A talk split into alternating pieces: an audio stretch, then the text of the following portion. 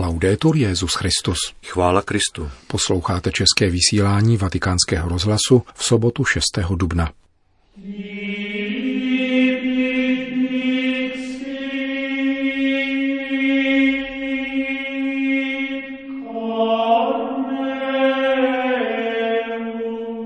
O vrůstání do tajemství mluvil papež na audienci pro 2000 studentů milánské základní školy a gymnázia. Rozjímání k pobožnosti velkopáteční křížové cesty u římského Kolosea připravuje letos italská řeholnice Eugenia Bonetti. Státní sekretář Svatého stolce přijal v pátek skupinu asi 50 lidí, angažujících se různými způsoby proti kriminalizaci homosexuality. Dnešním pořadem provázejí Milan Glázer a Jiří Hebron.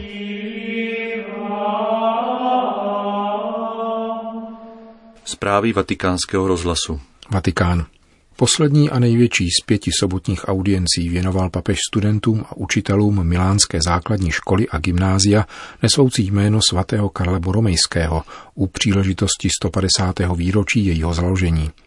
Stejně jako před 2 týdny, kdy přijal žáky a učitele padovské veřejné školy Barbarigo, i dnes zaměřil Petrův nástupce pozornost na školství. V aule Pavla VI. Jej vřele přivítalo téměř 2000 studentů a přes 200 učitelů zmíněné milánské školy. 3/4 hodiny jim papež odpovídal na otázky, které položili 2 studenti a 2 učitelé. Proč se zdá, že Bůh někoho upřednostňuje? Zeptal se student posledního gymnaziálního ročníku Adrianu Tibaldi s tím, že ne všichni mají poklidný a krásný život. Co s tím lze dělat? Některé otázky nemají a nebudou mít odpovědi a musíme si na to zvyknout, začal papež a dodal. Jednou z nich je například ta, kterou položil velký spisovatel Dostojevský. Proč trpí děti?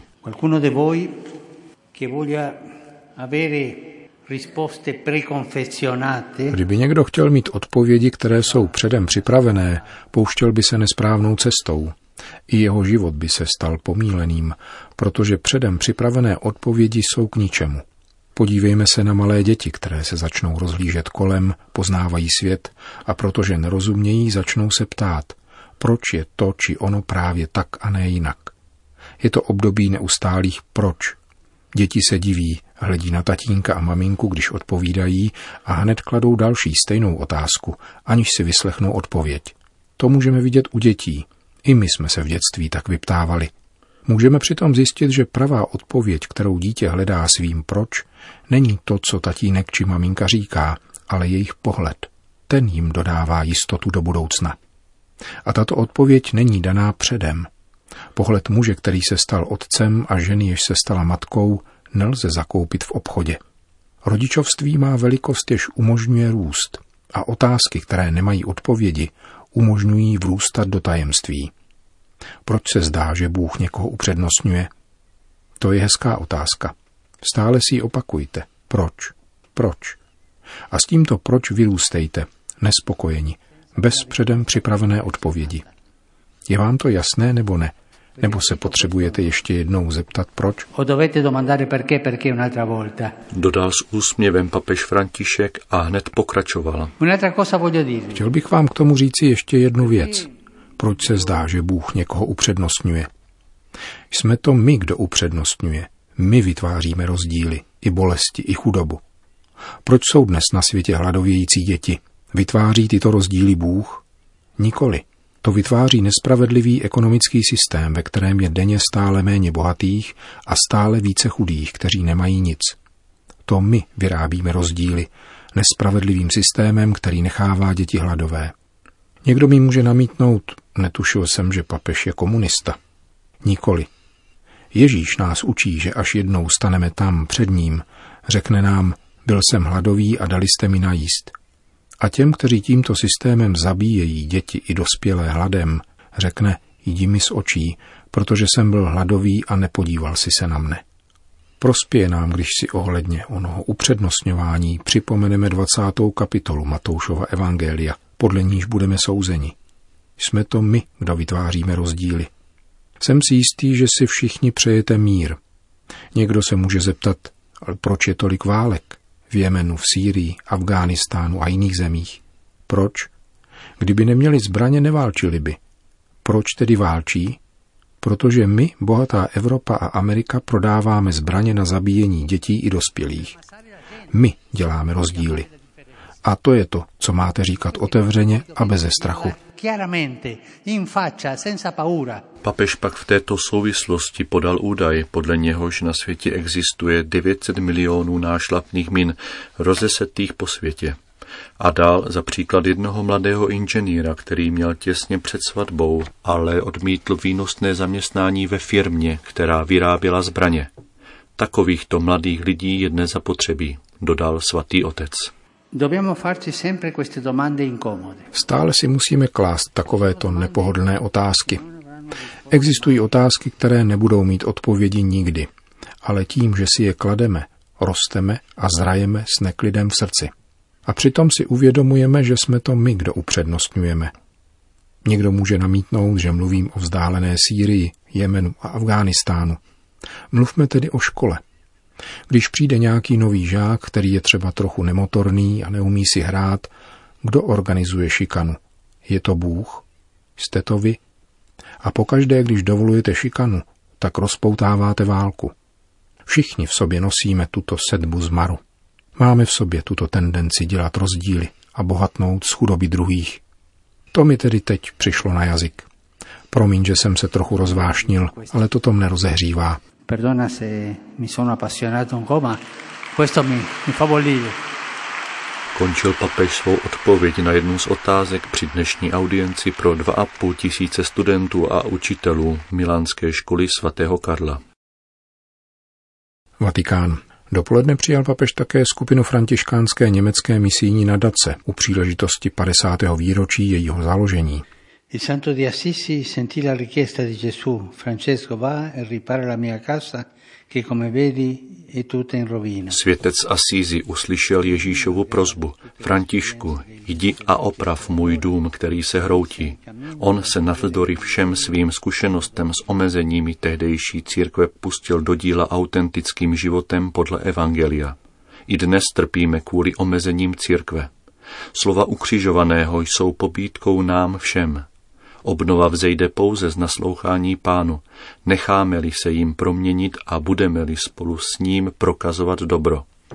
Právě vzhledem k nynějším výzvám se chceme více zasadit o dobrou budoucnost pro všechny. K tomuto cíli bude moci vaše misionářské centrum nadále přispívat, každý především svým životem a svojí vírou.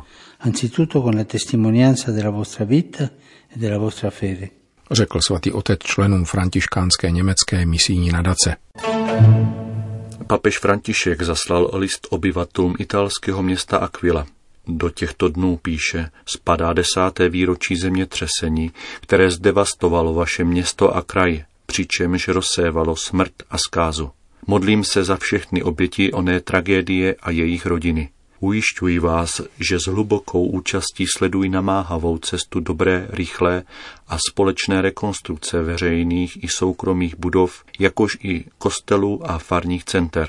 Vzkříšený Pán ať všechny obdaří světlem a silou, aby vaše církevní i občanské společenství bylo soudržnější a kreativnější a učinil z vás tak odvážné svědky činorodé legality, konkrétní součinnosti a bratrské solidarity. Povzbuzuje papež obyvatele Aquily v listu, zaslaném prostřednictvím jejich pastýře, akvilského arcibiskupa kardinála Giuseppe Petrochiho, kterého v těchto dnech přijal na audienci. V tomto kraji jsou dosud silně patrné důsledky zmíněné přírodní katastrofy, při níž přišlo před 10 lety o život 309 lidí a o střechu nad hlavou 70 000 lidí. V provizorních příbytcích dosud žije 4200 rodin. Historická centra 56 zdejších obcí čekají na rekonstrukci, stejně jako město Aquila, které má přibližně 70 000 obyvatel. Všechny školy se dosud nacházejí v provizorních prostorách. Pokračuje-li rekonstrukce pomalu, je zde nebezpečí odlivu populace, což se týká zejména mladých lidí, kteří často volí cestu emigrace, říká k tomu kardinál Petrochi pro italskou katolickou televizi TV 2000. Vatikán. Prefektura papežského domu dnes zveřejnila podrobný program papežské návštěvy do oblastí centrální Itálie, těžce zasažených zemětřesením v srpnu a říjnu roku 2016. Na jednodenní návštěvu se vydá papež František v neděli 16. června.